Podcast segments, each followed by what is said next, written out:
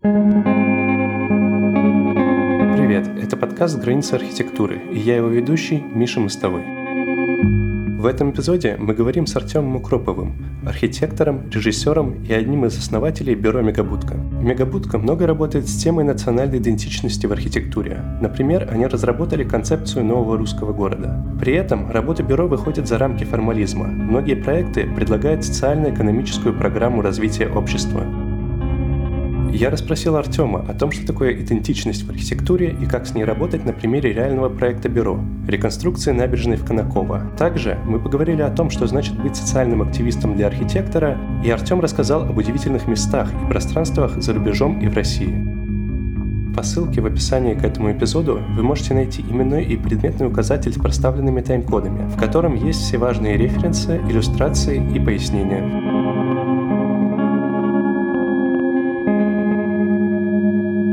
Перед тем, как говорить о чем-то, кажется, правильным будет определиться в терминологии. Что вообще такое идентичность в архитектуре и через что она может выражаться? Блин, я вообще боялся этого вопроса. Я недавно, я недавно подумал, что будет, если кто-то меня спрашивает, что такое идентичность. Вот, и я такой, у меня был ответ. Я сразу беру за телефон, сейчас я пойду за телефоном схожу. Ну вот я э, беру телефон и решаю ответить, что такой вопрос, потому что я могу объяснить своими словами, но наверняка что-то забуду. Вот мне на самом деле самому даже интересно, что такое идентичность с точки зрения определения, потому что странно задавать определение, все равно ошибешься. Идентичность – свойство психики человека концентри... в концентрированном виде выражать для него то, как он представляет себе свою принадлежность к различным социальным, экономическим, национальным, профессиональным, языковым, политическим, религиозным и так далее группам и общностным свойствам. Ну, то есть, если говорить про архитектуру, то здесь мы говорим про идентичность в области архитектуры. Мы говорим, это, что это не свойство психики. А что это такое? ну, просто какое-то свойство в концентрированном виде выражать то, что представляет себе свою принадлежность, и дальше идет список какой-то, но мы назовем это контекст в широком в плане. Вот э, выражать себя вот в этом контекстно и, общественно, э, и общностью с, с ним и воплощением тех или иных черт, э, присущих данному контексту.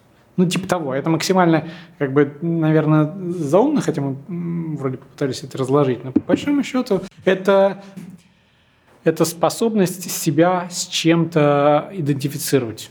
Вот, собственно, и все. Если ты чувствуешь действительно какую-то принадлежность, или если ты видишь себя, это как э, твоя идентичность психологическая, а с архитектурой, если ты видишь архитектуру, ты понимаешь, что она принадлежит чему-то, какой-то группе свойств или какому-то контексту. Или среда у среды же тоже может быть идентичность, то она принадлежит а, абсолютно тому же. Или дизайн.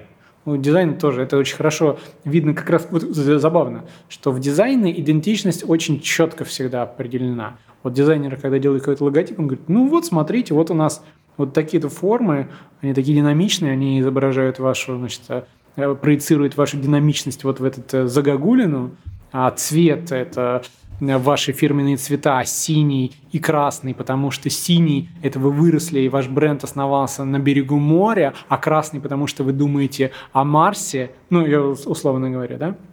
Вот. И в этом плане логотипе очень хорошо и в дизайне выражается идентичность какого-то бренда, вот. но почему-то в архитектуре она не выражается совершенно.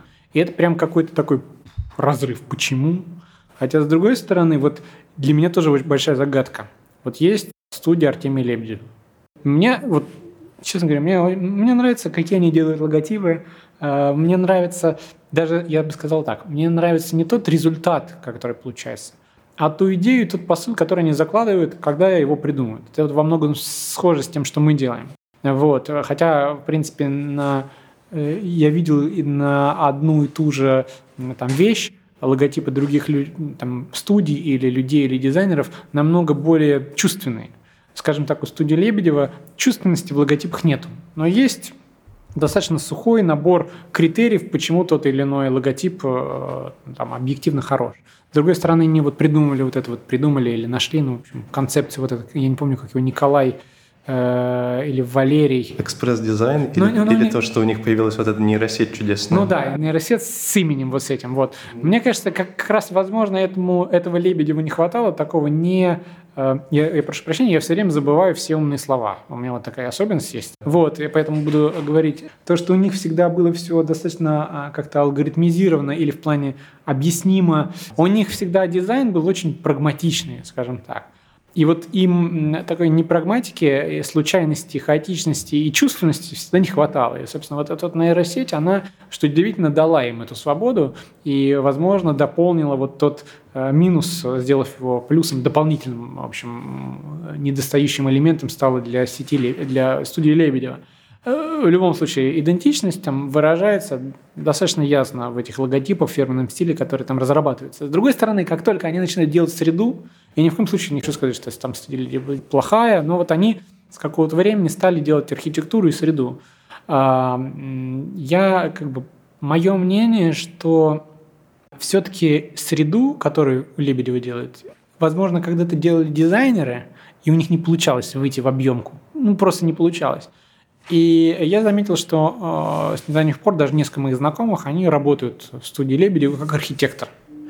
Вот. И у меня есть ощущение, что это два совершенно разных подхода. Один как бы в студии относительно там, брендинга, дизайна, э, инфографики и так далее, а другой с точки зрения средовых объектов. Вот в средовые объекты они почему-то не вкладывают то же, что они вкладывают в разработку своего дизайна. Э, я имею в виду плоскостного 2D дизайна. Они идут совершенно вот как будто бы взяли людей и просто сказали, ребят, делайте. Они делают что-то такое достаточно усредненное. И делают. Но дело в том, что, э, как показывает практика, все сейчас научились делать абсолютно одинаковые усредненные вещи, все такое нейтральное, все такое симпатичное, что от этого становится немножко дурно. И когда ты едешь по бесчисленным жилым комплексам, или ты едешь по московским улицам, или ты едешь в провинцию, где новое благоустройство начинают делать, оказывается, что используются одни и те же референсы и лекалы. В этом случае, если ты с этим работаешь напрямую, тебя начинает от этого тошнить. Потому что ты понимаешь, что это все такое однотипное. Можно, я думаю, если, например, вдруг этот подкаст будет слушать какое-то широкое количество людей и не обязательно архитекторов, я приведу пример, например, с жилыми комплексами, потому что они хотя бы вертикальные, и их виднее. Вот если раньше, во времена э, Лужковской Москвы, все делалось, э, скажем так, теремково, теремково, но с очень большими высокими цоколями, то есть как будто бы здание разрезали, вот был терем какой-то, его там домик, избушка, его разрезали, крышу подняли, а дальше напихали, значит, много-много одинаковых копипастных этажей. Вот, э, совершенно не думая о том, как это в итоге получится то теперь э, тенденции изменились, и на рынок там вышли, наконец, э, хорошие архитекторы маститые, которые, э, как мне кажется, использовали в своей практике, опять же, э, я говорю про наших архитекторов, они использовали в своей практике референсы западных коллег и очень хотели делать какую-то западную архитектуру. И таким образом у нас появилось достаточное количество качественной, более-менее западной архитектуры, типа, скажем так, а-ля Чипперфильд, потому что у Чипперфильда появились изначально там окошки в разбежечку, какие-то потом там, ну, в общем, это узнаваемые какие-то вещи. Вот. И теперь, э, значит, у нас есть э, архитекторы, которые это делают хорошо и привносят что-то свое в этом, например, там, Скуратов, проект Меганом и так далее.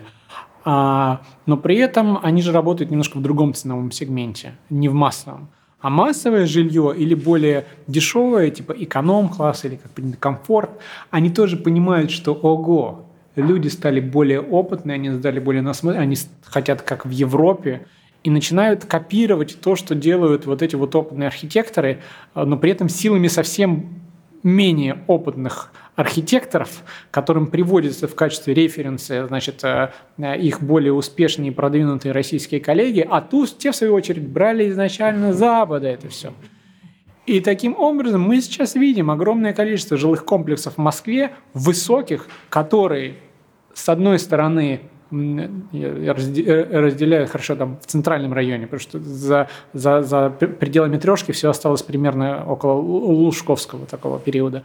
Вот э, то в пределах трешки сейчас у нас возникают э, комплексы, которые, значит, MR Group ставит комплексы под названием City, потому что они опираются на концепцию э, всяческих вертикальных э, изначально чикагского, такого так, чикагской школы, скажем так, кирпичных небоскребов, которые там потом перешли в Нью-Йорк, в разные города, но изначально это там Салливан, условно говоря, вот, вот такая, такая концепция, которая тоже намного более удачно это делал. Э, там не был эконом. Даже если мы переводим это на, на язык комфортно, все равно мы понимаем, что это как бы будет действительно какое-то упрощение. Вот, и у нас огромное количество теперь комплексов в стиле э, облицованных темным кирпичом, клинкером, э, в стиле э, нью-йоркских э, или чикагских небоскребов, которые не, не, я не говорю, что они плохие. Мне нравится, что они есть, они современные, хорошие, не такие, конечно, современные, хорошие и актуальные э, нашему городу, как э, если бы они стояли там, где они изначально проектировались. Тем не менее, как бы для города, мне кажется, по крайней мере, на сегодняшний день, я считаю, это вполне нормально. А другое, значит, э, что у нас строится, это все с большим количеством вертикальных окошек или окошек в разбежку.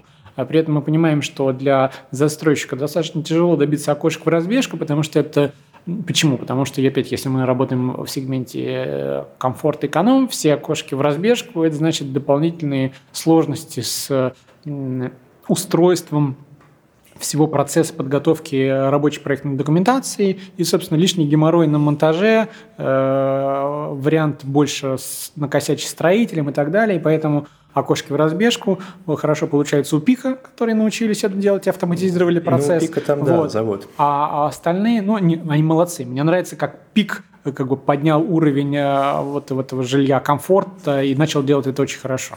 А, вот, комфорт, комфорт плюс. Вот, и в то же время остальным тяжело приходится с разбежкой окошек, но тоже хотят, и поэтому начинают делать э, цветные кубики, разбежку цветных кубиков, чтобы компенсировать э, разбежку окошек. Ну, то есть это как бы все понятно, откуда идет. Но это идет точно не оттуда, а не от нас. И в этом случае нам, нам наш город становится не то, что он приобретает свою идентичность. Конечно, он приобретает какую-то свою новую идентичность, но эта идентичность э, скорее нацелена или получается в результате то, что у нас наша идентичность размывается э, внедрениями интерпретированных стилей с, э, из Европы, Запада, прогрессивных каких-то вещей, куда путешествуют наши соотечественники и хотят также. И в этом случае город эту идентичность свою, э, с одной стороны, старую теряет, приобретает новую, которая основана на каком-то глобализме. Хорошо это или плохо, но мне кажется, это достаточно плохо, потому что, хотя как бы, я вот очень я думаю, когда говорю, у меня нет там заготовленных ответов, просто я очень не склонен говорить, рубить с плеча и говорить очень категорично. Потому что у каждого явления есть положительные и качественные стороны. С одной стороны, у нас появляется больше качественной архитектуры, и люди, э, не выезжающие за рубеж или приезжающие в Москву из провинции, а, смотрят, что происходит, и хотя бы просто качество архитектуры растет, а значит, и растет э, качество э, самого пользователя. То есть улучшается визуальное восприятие и визуальное такое воспитание идет горожан, что определенный плюс. Но с другой стороны, это можно было бы сделать совсем другими способами, и воспитание горожан пошло бы совершенно по другому пути с наиболее прогрессивной и полезной стороны. Они бы образовывались по-другому, более полезно, и э, можно было бы закладывать какие-то вещи, которые связаны с культурным кодом. Ты сейчас говорил о процессе развития вкуса у людей, которые смотрят на современную архитектуру, на то, что сейчас строится – и говорил о том, что этот процесс может происходить более эффективно и в каком-то более прогрессивном ключе. Да. Как это делать? Ну, мне кажется, что... Ну вот, сейчас скажу. Вот э, о чем говорит э, много Свят Мурунов, когда читает свои лекции, ведет семинары, и, собственно, о чем он утверждает. Мне очень нравится такой подход, и как бы у нас очень многие вещи с ним, с ним сходятся вообще с многими экспертами, что э, там общество наше – Э, достаточно сложная. Кроме того, что это Москва, куда все приезжают со всех э, сторон России, вот, э, оно еще базируется на абсолютно разных укладах жизни, которые менялись несколько раз. Вот. И вот эти вот культурные слои, не физические, я имею в виду, а вот культурные коды, которые заложены в нас, они многосоставные. а, там царская Россия, Советский Союз, 90-е годы, э, у каждого еще, еще есть, э, там в Советском Союзе очень большая была цеховость такая, да, или разделение по классам. Хотя вроде все были как будто бы равны, но все равно были учителя, были врачи, были чиновники, были какие-то связи, были все вроде бы как будто были абсолютно равные. Тем не менее, все равно вот эти вот разделения какое-то внутреннее было. Поэтому, например, можно даже вспомнить, что, например, дом для сотрудников балета, да, или большого театра, или дом для работников э, предприятия какой-нибудь автоматизации, какого-нибудь транспорта. Вот, в этом плане это очень странно, когда государство говорит, что, слушайте, у нас все равны, а с другой стороны, точно по э, вот этим целевым группам или вот этим вот цеховым таким разделением дает дом, дома, да, вот, и при этом, значит, если эти дома у них тоже отличаются сильно по качеству, у кого-то там выше, у кого-то ниже, для партийных деятелей там выше, шире, больше и так далее, они внешне отличаются, у кого-то там на орнамент на фасаде, уже прям идет очень четкое различие, и вот из-за того, что у нас, в принципе, я, я все время, я извиняюсь, я, я прыгаю, потому что, мне кажется, какие-то вещи само собой разумеющиеся, но тем не менее их нужно как будто объяснять. В общем, в любом случае, за все время существования там, России, Руси, Советского Союза и всей территории вот этой современной России было очень много всяческих разных культурных ходов, которые в каком-то пережитке или частично, или полностью, или трансформировавшись, сложились в то, э, что мы сейчас как бы из себя представляем. Плюс еще огромное влияние сейчас глобализации, которая призвана усреднить все вообще в мире. Я не говорю про всемирные заговоры, я говорю просто о том, что это так и есть по факту. Просто доступ к информации э, дает возможность делать то, что... и желание делать то, что вокруг. Потому что брать самое хорошее из хорошей практики – это совершенно, совершенно разумно. Тем не менее, это же, с одной стороны, размывает да, то, что есть, а с другой стороны, если мы говорим об архитектуре, если мы привносим ту же самую идентичность, которая может быть Э, являться интерпретацией одного из тех культурных слоев или группы слоев, или чем большего, или всей истории, чем большего среза истории мы берем э, интерпретацию и переводим ее в какую идентичность, тем лучше, потому что таким образом мы вот всю ту историю, которая у нас была до сегодняшнего момента, мы берем и формализуем в какой-то объект. В архитектуру, в дизайн, в ручку, в логотип, в дом, в интерьер, в забор, во что угодно – вот мы его формализуем во что-то физический некий объект. И если мы в нем заложили интерпретацию тех слоев, которые у нас есть, значит, человек уже автоматически чувствует свою сопричастность с тем, что он там сделал. Как, с тем, что он, он видит, он понимает на подсознательном уровне, потому что у него есть с детского сада заложены какие-то вещи ему родителей, а некоторые даже на генетическом уровне, он понимает, что здесь что-то его. Что-то его. Что его? Вопрос. Я говорю, это отличается по, по группам, поэтому мы очень тщательно работаем с целевыми аудиториями, пытаемся выбрать то, э, что нам нужно, для, чтобы привлечь тех пользователей или тех клиентов, которые нам нужны. А если мы работаем с городом, то там то же самое есть горожане, пользователи и так далее. Мы таким образом разделяем вот эти вот целевые группы, и для конкретных там группы людей или для серии целевых групп, мы создаем какую-то идентичность, которая им или понятна, и они себя сразу с ней ассоциируют, или непонятно, но им интересно в этом разобраться. Или мы берем и говорим, это следующая история, которая была очень хорошо понятна по всем тоталитарным государствам, в том числе Советского Союза. Мы берем и создаем новую идентичность. Новую идентичность мы создаем для чего? Для того, чтобы положить, как в фильме «Начало», в сейф, значит, какую-то мысль с помощью вот этой идентичности мы можем влиять фактически на сознание и на менталитет граждан. Как это может работать в мирных целях? Мы хотим, чтобы граждане в нашей стране были более культурные, образовывались, э, делали бизнес, э, ну, то есть какой-то такой месседж. Например, мы хотим развивать Россию. Если мы хотим развивать Россию, значит, мы должны сделать таким образом, чтобы люди захотели здесь остаться, чтобы было интересно работать, поэтому они должны ассоциировать себя этим местом. Мы хотим, чтобы было бы комфортно, поэтому мы делаем такие пространства, где они чувствуют себя максимально комфортно. Мы анализируем, что такое максимально комфортно, потому что для россиянина или для европейца, или для азиата, или для американца, или африканца все разные степени максимально комфортно – это абсолютно разные степени. Поэтому, собственно, мы опираемся на ту идентичность, которую мы изучили, и таким образом ее и воплощаем. Вот в какой-то момент мы заговорили о картинке, и тогда какую идентичность мы можем предложить тем городам, которые по большей части состоят из типового советского домостроения, которые как раз-таки именно на картинке порой очень сложно отличить друг от друга. Мы очень много занимаемся туризмом в последнее время. Вот, и там вот этот наш наработки с точки зрения идентичности очень хорошо работают. Это почему, я сейчас объясню. Потому что действительно мы берем, как ты сказал, берем любой город, который заложен там, я не знаю, в 60-е годы Советского Союза, э, который состоит из... Э, или, хорошо, пусть даже мы берем город более-менее, там, я не знаю, относительно новый, там, начало века, 1900-е годы. Все равно по большому счету эти города на сегодняшний день, с учетом интеграции Советского Союза туда, они выглядят более-менее одинаково. Есть какое-то градообразующее предприятие, которое, скорее всего, заброшено, вот, э, и все остальная застройка, которая абсолютно одинакова. И здесь мы должны понимать, что если мы ставим перед собой цель такую, чтобы людям там хотелось остаться, а, допустим, мы ставим себе такую цель, потому что цель может быть разная, то мы работаем по определенному сценарию.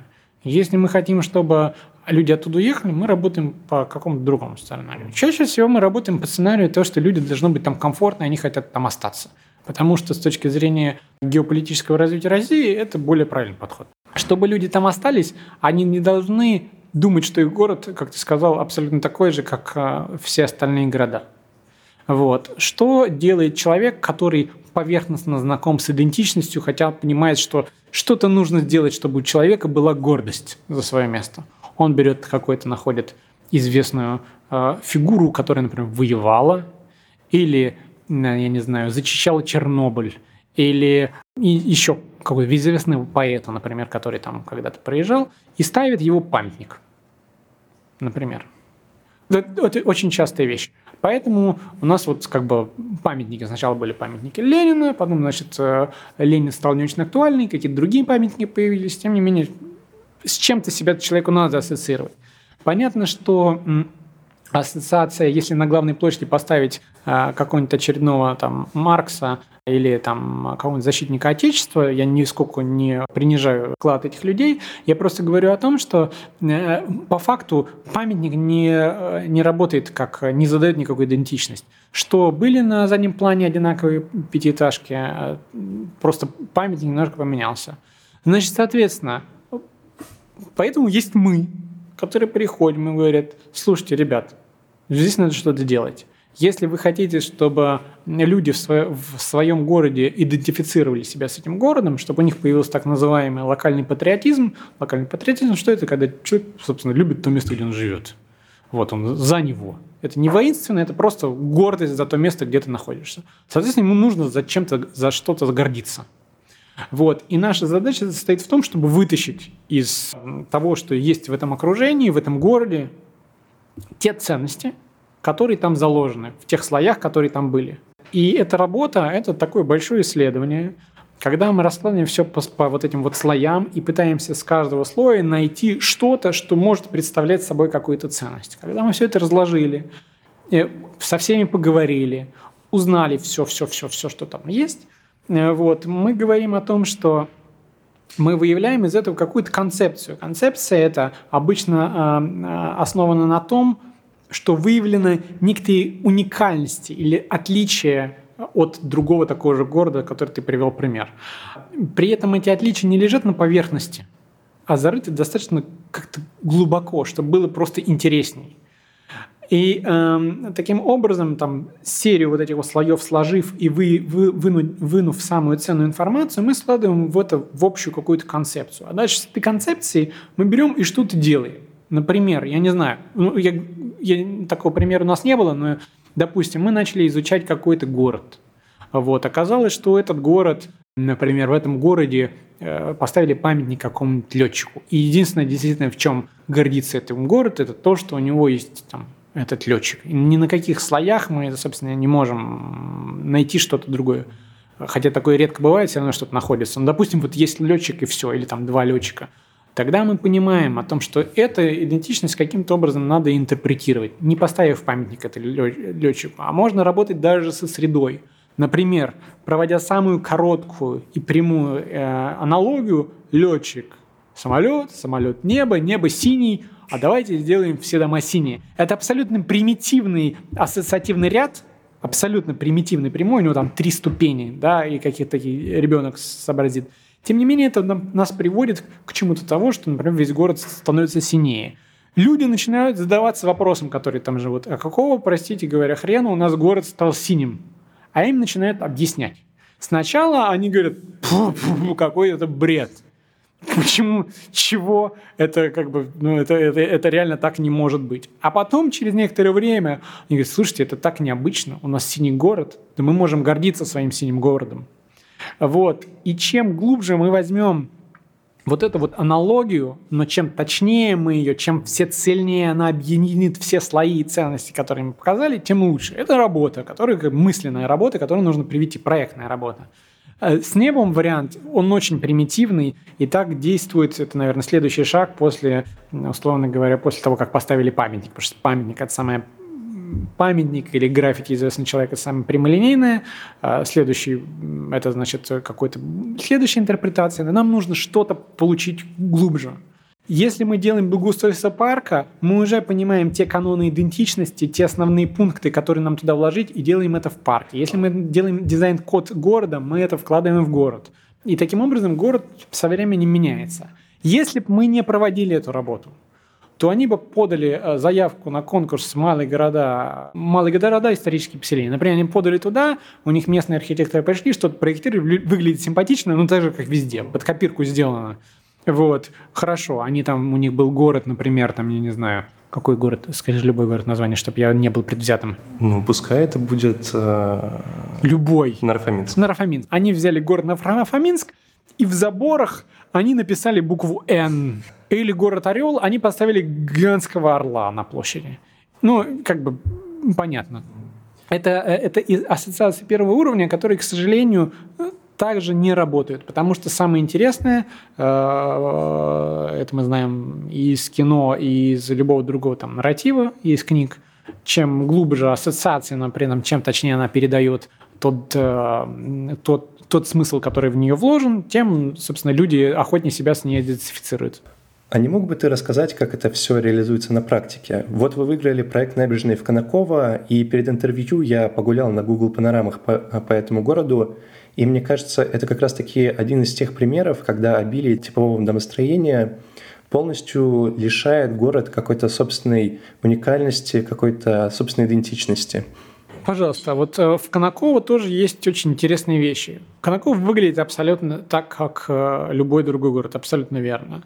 Но э, у Конакова мы сделали какой-то анализ. Мы тоже выявили очень много интересных вещей. Ну, не так много, но некоторые есть вещи, которые избалованного туриста могут привлечь. Вот мы представляем себя избалованным туристом, там, москвичом, которому захотелось, например, поехать в Конаково. Мы каждый раз, в принципе, когда делаем какой-то проект, мы спрашиваем, зачем мы это делаем. В Конаково очень важно привлечь э, э, внешнее финансирование из э, людей, которые купят там жилье. Потому что если люди покупают, ну то есть основной показатель хороший для администрации – это там, прирост населения и количество денег, которые как бы, администрация смогла заработать. А единственная возможность заработать денег администрации любого города, более-менее объективные, чтобы деньги никуда не уходили, это любые операции с землей, продажа. То есть, в принципе, условно, там, сколько земли продано, измеряется эффективность. Я говорю очень грубо. Я говорю прям очень грубо, это работает не всегда, но в принципе это очень хороший показатель, который просто можно измерить. Не все показатели можно измерить. Их несколько там. Вот этот можно измерить. Соответственно, чтобы город расцветал, чтобы там появились новые рабочие места, туда должны просто ехать люди. Ехать люди.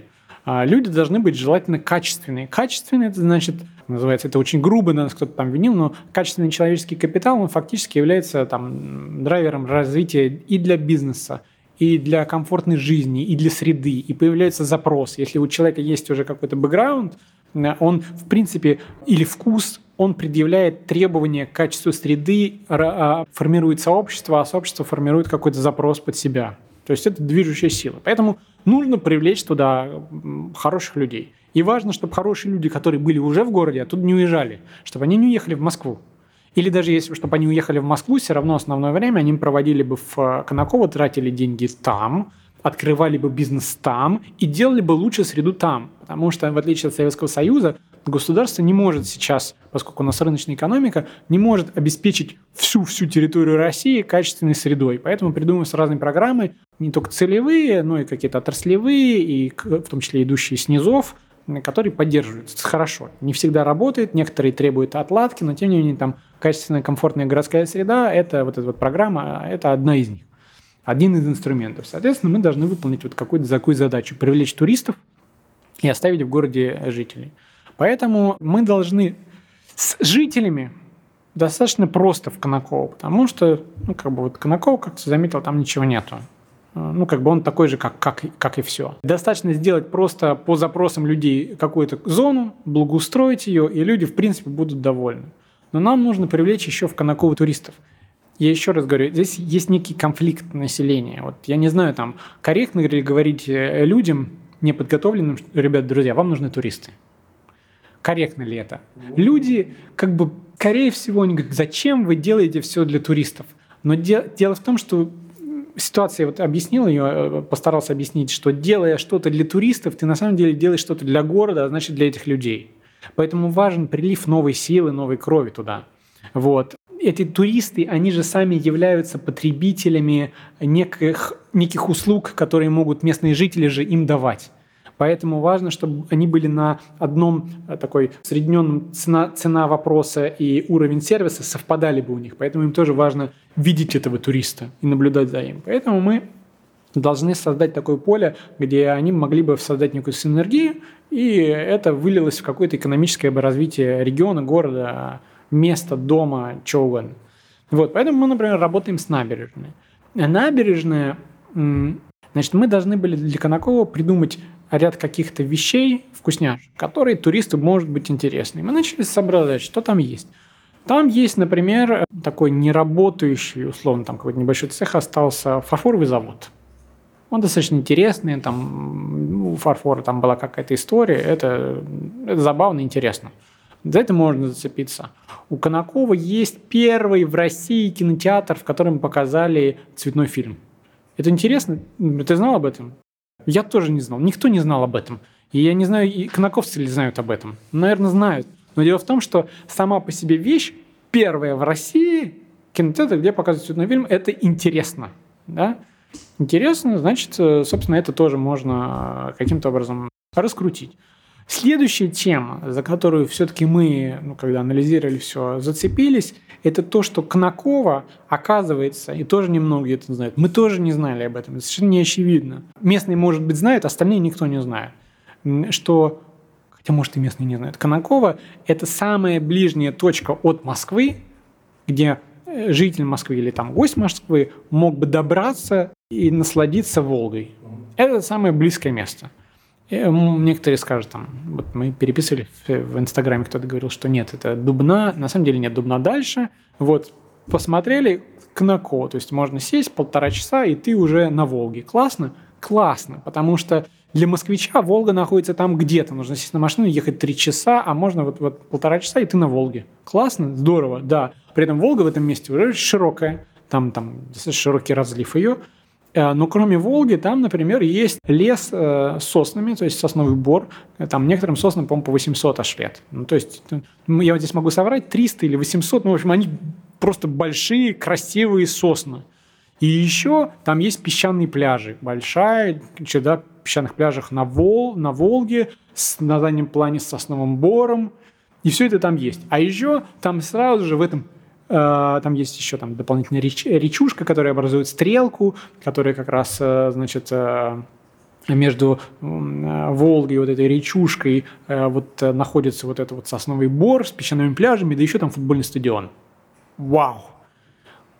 То есть это какая-то такая мечта, на самом деле. Вот если, например, устраивать корпоративы какие-то, это просто мечта, спортивный корпоратив устроить там. Еще там есть, например, хорошо, там есть такой центр водных видов спорта Конаково River Club. Это на самом деле такая гостиница и девелопмент, но тем не менее там есть все возможные виды спорта, которые существуют, они там есть. И там можно пользоваться, там есть инструкторы, там Волга еще сильнее разрывается, там есть серия островов, между которыми можно путешествовать, это очень интересно. А еще мы смотрим дальше. Оказывается, рядом с Конаково есть, а, по-моему, Ольгина называется. И рядом с Ольгина есть парк, который проектировался с отсылкой на парк а, в то ли в э, Сан-Франциско, то ли Централ Парк в Нью-Йорке. Ну, в общем, там есть какая-то такая зависимость. Я, честно говоря, уже не помню, проект делали около года назад, проектов много. В общем, там есть э, вот какая-то интеграция вот этой идеи, которая там была. Классно? Классно. А, еще там есть достаточно интересный ГРЭС, да, вот, э, ну, в общем, там завод, трубы, которые, с одной стороны, как бы ничего не примечательные, а с другой стороны, это одна из крупнейших в России, или крупная, или единственная, но тоже у нее есть какая-то своя такая фишечка, потому что она только он ли одна такая вот, которая в своем роде есть, или у нее история какая-то. Я, честно говоря, вот не, не все помню, я просто помню какие-то основные аспекты. И Оказывается, что здесь еще, значит, если есть электростанции, значит, там еще есть и возможности для какого-то промышленного туризма, хотя эта территория закрытая, и у нас, в принципе, не очень любят промышленный туризм в связи с тем, что там закрытые объекты, но, тем не менее, это все равно какая-то история. И вдруг это все, в принципе, складывается в какую-то картинку. Все это э, линейные объекты. В смысле, это объекты, которые расположены вдоль берега, и они очень хорошо объединяются линейной, линейной какой-то маршрутом. Этот линейный маршрут у нас там получается там, около 15 километров или 16, я тоже, тоже не помню. А еще это можно проехать на велосипеде, потому что там местность позволяет, она достаточно плоская. Там виды открываются замечательные, там много еще дополнительных аттракторов на маршруте, которые можно найти. Да еще на самом деле есть организации, которые заинтересованы в том, чтобы обеспечивать транспорт а, по воде. Да еще там, в общем, много-много всего появляется, но появляется вот эта вот это там, самая концепция, самый длинный в России, такой протяженный набережный около воды вот этого вдоль, вдоль Волги такого пути велосипедно-пешеходного. Вот. Классная идея, классная идея. Но теперь нам нужно понимать, хорошо, а как это заработает? Вот что нужно, чтобы заработало? Тогда мы значит, садимся совместно с главой города, с помощниками, с активистами и начинаем думать, а как это, собственно, может заработать. Оказывается, что вот эта вот набережная, которая в Конаково э, выходит к воде, оказывается, это набережная и может стать тем местом старта, вокруг которого пойдет вот это вот длинное развитие этой истории. Набережная еще чем хороша? Там уже есть сосны, хотя это не относится к сосновому бору, там уже есть песчаный пляж, там уже есть доступ к воде, и фактически это парк такой. Вот. Но при этом, если этот парк развивать дальше линейно, мы сразу понимаем, что можно перее, пере, там, через речку перекинуться, подсоединить в инженерные коммуникации стадион, стадион футбольный, про который я говорил, потому что пока там нет туалета и душевых, это достаточно сложно организовывать. Таким образом, расползая эти набережные, мы можем объединить даже целую серию, череду населенных пунктов, а не только одно Конаково. То есть Конаково может стать драйвером развития вообще для целого вот этого региона. Класс-класс. А драйвером развития для Конакова может стать вот эта линейная набережная. Вот. Поэтому основная тема, которую мы закладывали в набережную, это просто ее на самом деле не испортить. Вот просто не испортить. Вот. Сделать таким образом, чтобы и дальше через нее мог проникнуть маршрут, и дальше через нее мог проникнуть маршрут. Дальше мы понимаем, что набережная, там, в принципе, э, смешиваются разные интересанты. Местные жители, туристы, местные жители тоже мы начали обрабатывать, кто-то там пикники устраивает. Поэтому мы просто для них раз, ну, там, различные зоны сделали ничего нового в этой идее нету. Просто они привыкли собираться здесь, для этого сделали. Там, где была уже спортивная площадка, мы сделали спортивную зону, потому что она там сформирована. Там есть где ландшафт, мы сделали там для наблюдения для водой, за водой. То есть на самом деле ничего сверхнового или сверхконцептуального с точки зрения, если ты посмотришь на проект, увидишь, ничего там нету. Вот, например, но дальше мы думаем, хорошо, но подождите, набережная, это значит должны быть, значит должны быть какие-то сервисы для того, чтобы эта набережная дальше ну, развивалась, чтобы люди туда пошли, чтобы им стало не хватать места, чтобы они захотели распределиться, чтобы они там встречались. Вот. А, но на что нам делать туалеты? На что нам делать сервисы? А город не может себе этого позволить. Значит, мы должны привлечь инвесторов. Если мы должны привлечь инвесторов, то мы должны им сказать, вот, ребята, у вас будет такая функция, ваше здание будет выглядеть вот так вот, но кроме этого, за это вы нам сделаете там бесплатные туалеты, которые могут пользоваться люди с набережной.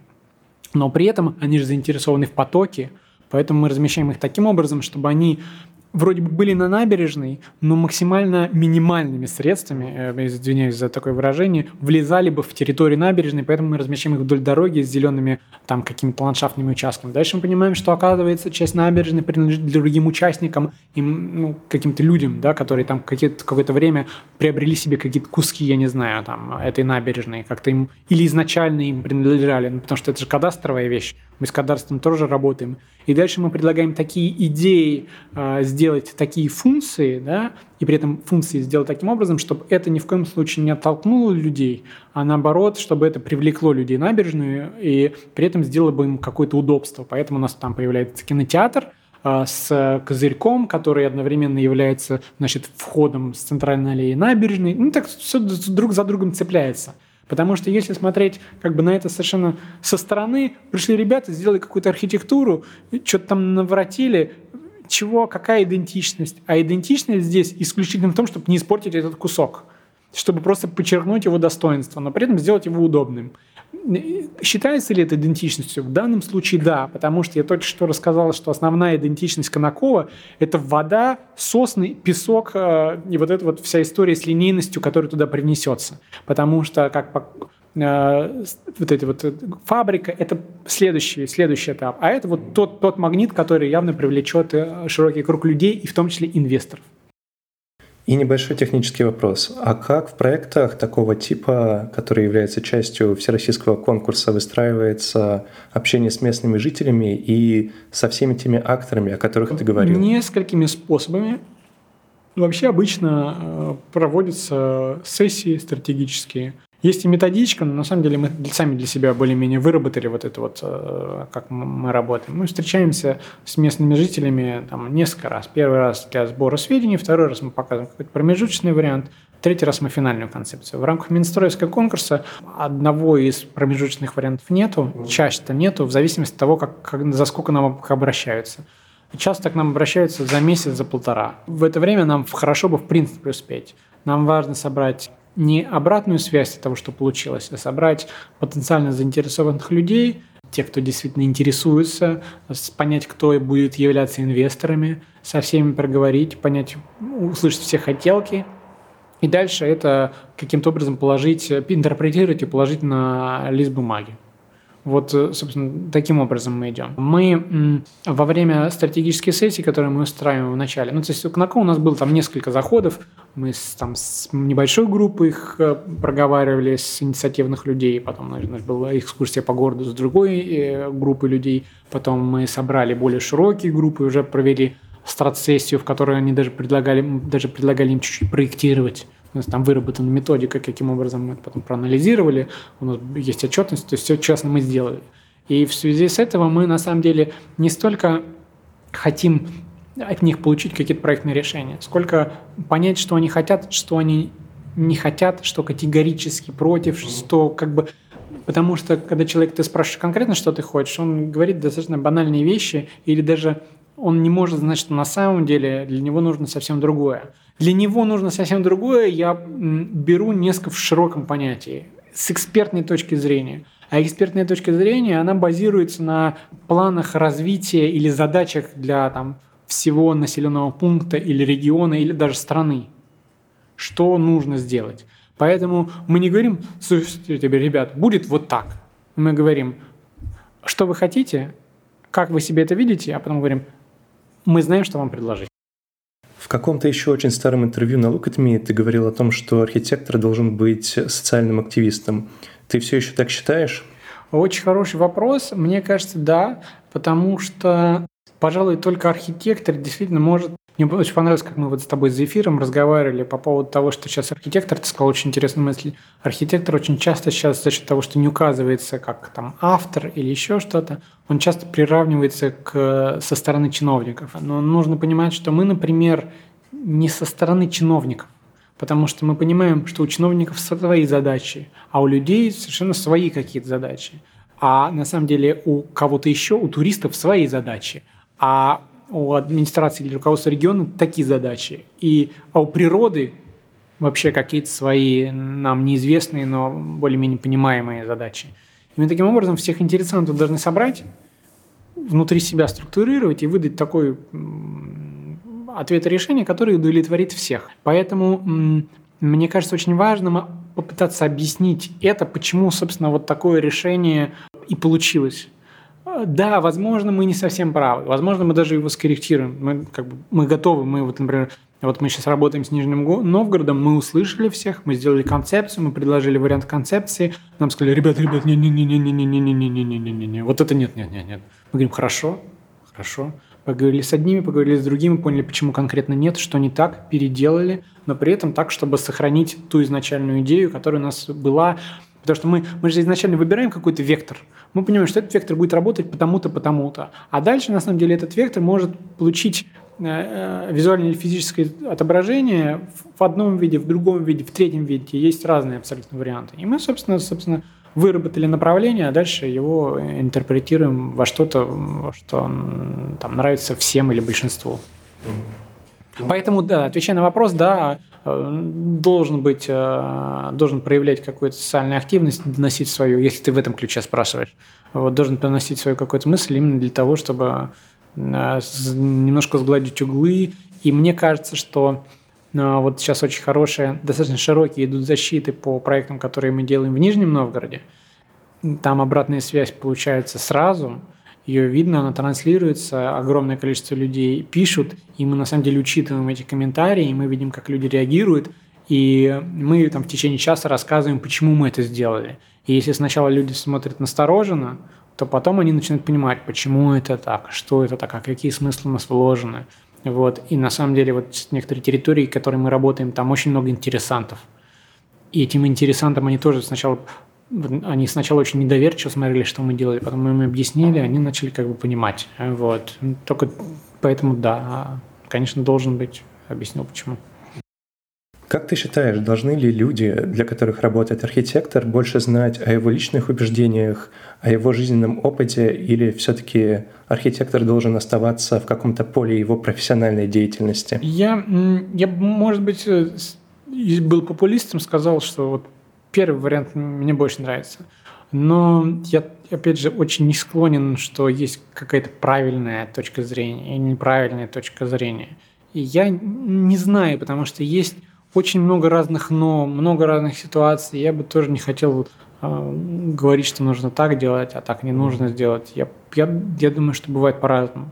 А мне, как архитектору, очень э, интересно слушать о том, как рождается проект, что человек туда внес, в том числе, может быть, своего. Я таким образом вижу его отражение в этом проекте, и тем самым проект, я, я начинаю понимать даже идентичность этого проекта, откуда он взялся, почему он взялся, что есть от этого человека, какая эмоция его породила.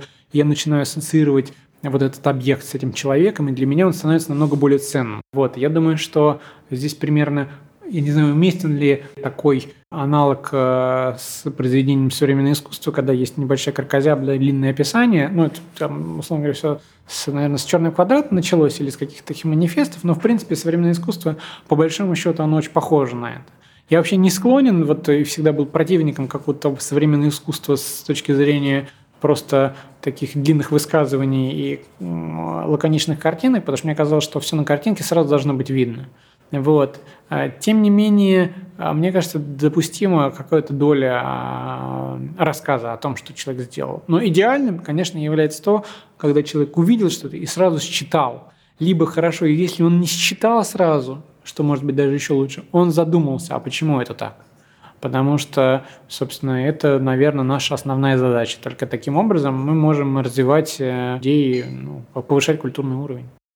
Мне бы еще хотелось спросить, изменилась ли та оптика, э, сквозь которую ты смотришь на архитектуру, после того, как ты отучился на режиссера в Московской школе кино? И вообще, как менялась эта оптика со временем? Скорее, я не, не связываю с тем, что она там с каким-то дополнительным образованием. Я думаю, что она просто идет. Я просто помню, какие вещи мне нравились раньше, какие мне нравятся сейчас. Например, я э, дико был в восторге от торгового центра Наутилус в свое время, который, ну, ты, ты знаешь, да, недалеко от Марки. До такой степени я был э, его фанатом, что даже на втором или на первом курсе есть задание, как называется, памятная доска или как а, называется, сделал шрифтовая, шрифтовая композиция, да, что я сделал композицию архитекторов, которые, значит, спроектировали Наутилус и разместил его на этом торговом центре. Вот, меня очень поразило, что, оказывается, это, значит, это рубка или как называется, подводные лодки, она напоминает его. Сейчас я понимаю, что это абсолютно формализм, что это э, есть какая-то отсылка достаточно грубая к э, метрополю, который там находится. И в данном случае как будто есть э, идентичность, но она вот по тому самому поверхностному, поверхностным штампом, ну, как бы поверхностным а, аналогом сложена.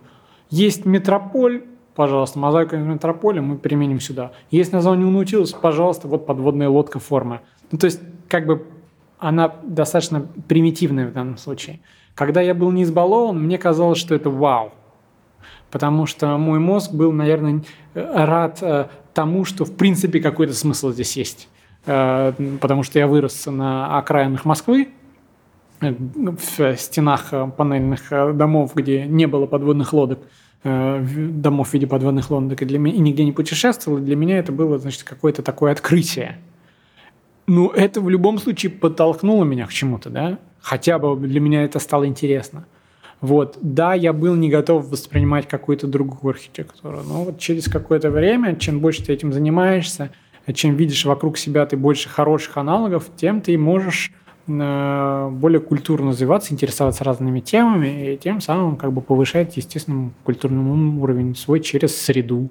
Даже, например, попадая в какое-то необычное пространство, мне все время забавляет то, как люди начинают себя по-другому вести, и свои ощущения от этого пространства или как средовых каких-то объектов ощущать и пробовать понять, а из-за чего это и чему способствует это. То есть какие у меня желания выявляет вот, вот эта вот среда.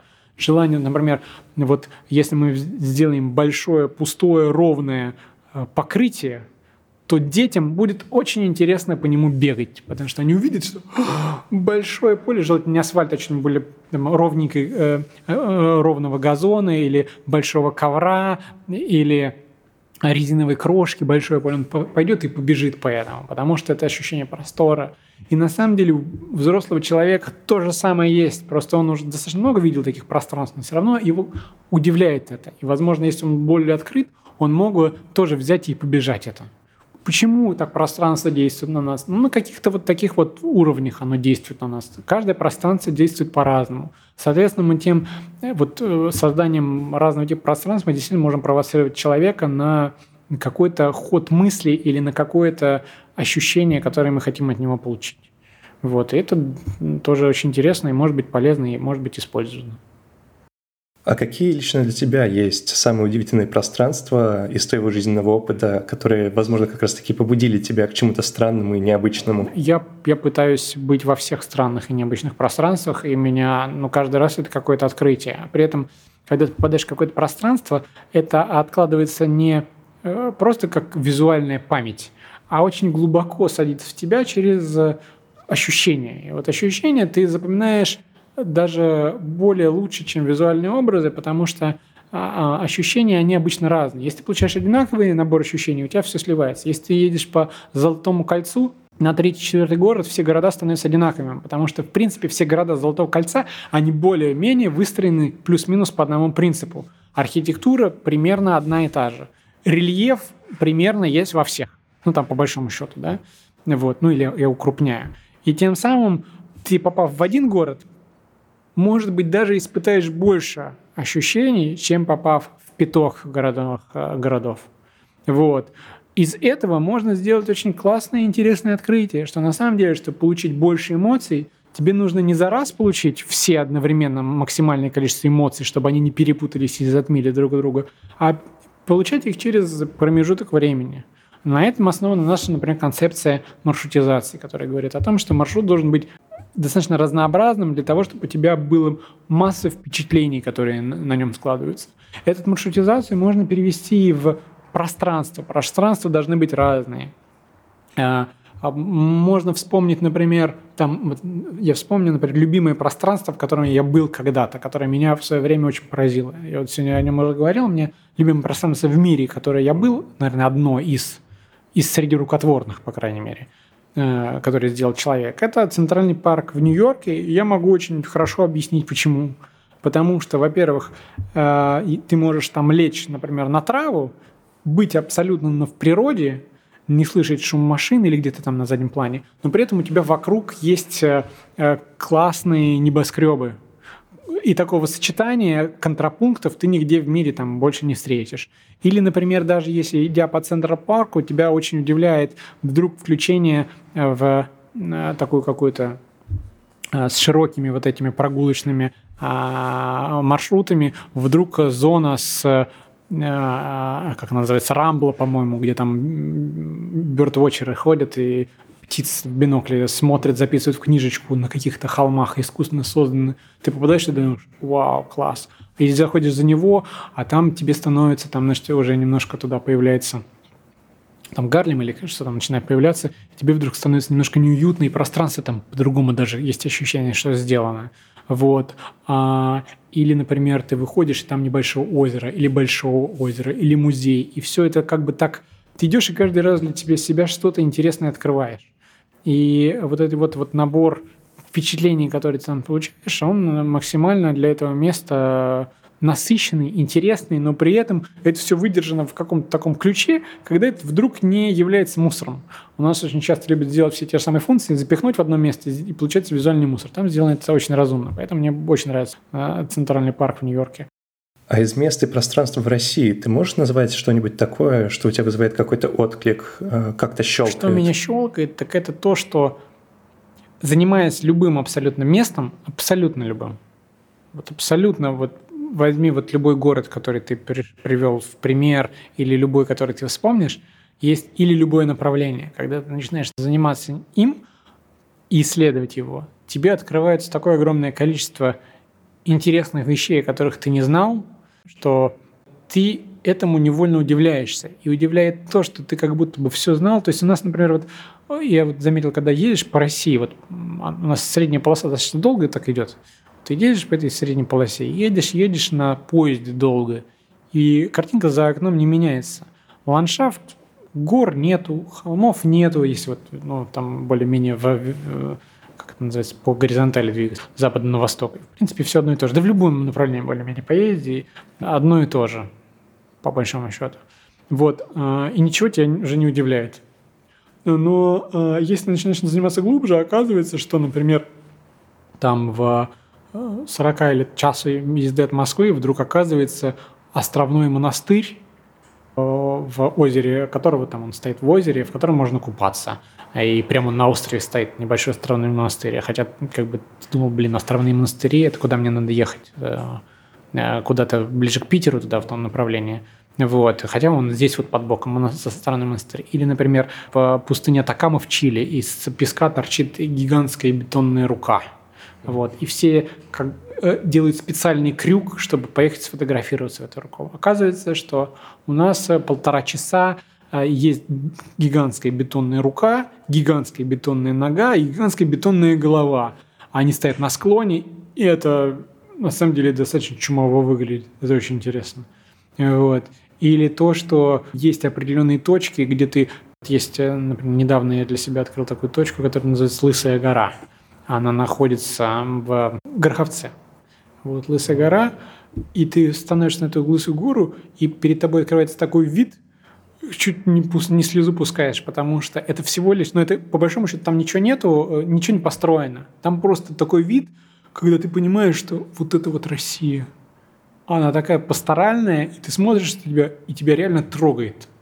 Хотя там как бы рельефа никакого нет, все как бы одинаково, но так течет речушка, такое количество зелени, такой рельеф, что вот это вот пространство, оно тебе думаешь, так, так вштыривает, что думаешь, вот это класс. Или, например, хорошо, когда ты, вот мы занимались тетюшами, и оказывается, тетюши – это Татарстан, вот, и оказывается, что там есть усадьба, в которой реально происходят э, паранормальные явления, и ты встречаешься с тем, кто их встреч... видел, и оказывается, что там э, ты даже приезжаешь туда, и ты сам с ними сталкиваешься. Ну, то есть на, на бытовом каком-то уровне. Я э, рассказывал уже в некоторых интервью такую историю, а может и нет, не, не, не помню, просто, может, знакомым рассказывал. Но когда ты, э, там, например, есть такая аномальная зона, и в этой аномальной зоне есть такой кусочек перед воротами въездными, в котором, если ты поставишь машину, она заглохнет. Вот. Ну, просто заглохнет, и все, нужно привозить или с, куда-то, и тогда она заведется. И мы приехали туда на такси. Вот. Я говорю, да ладно, да не может быть. Тут раз приезжает машина, становится туда, выходит водитель, через две минуты заходит и не может завестись. И так, вот. Ну, как бы тоже, чем ты каждый раз, когда занимаешься любым местом, у тебя есть набор легенд, набор интересных названий, набор людей, а, воспоминаний, историй. Даже если это физически никак не воплощено, все равно есть какие-то вот эти вот э, культурные слои, которые или э, слои вот этой вот, то, что я говорил, да, вот в начале очень долго, которые также могут слиться во что-то совершенно уникальное, интересное, и это происходит совершенно везде. Э, если только начать нормально этим заниматься. В этом плане абсолютно любое нетуристическое место, никому не нужное, можно сделать без финансовых вложений, туристическим, и при этом местные люди еще будут им гордиться.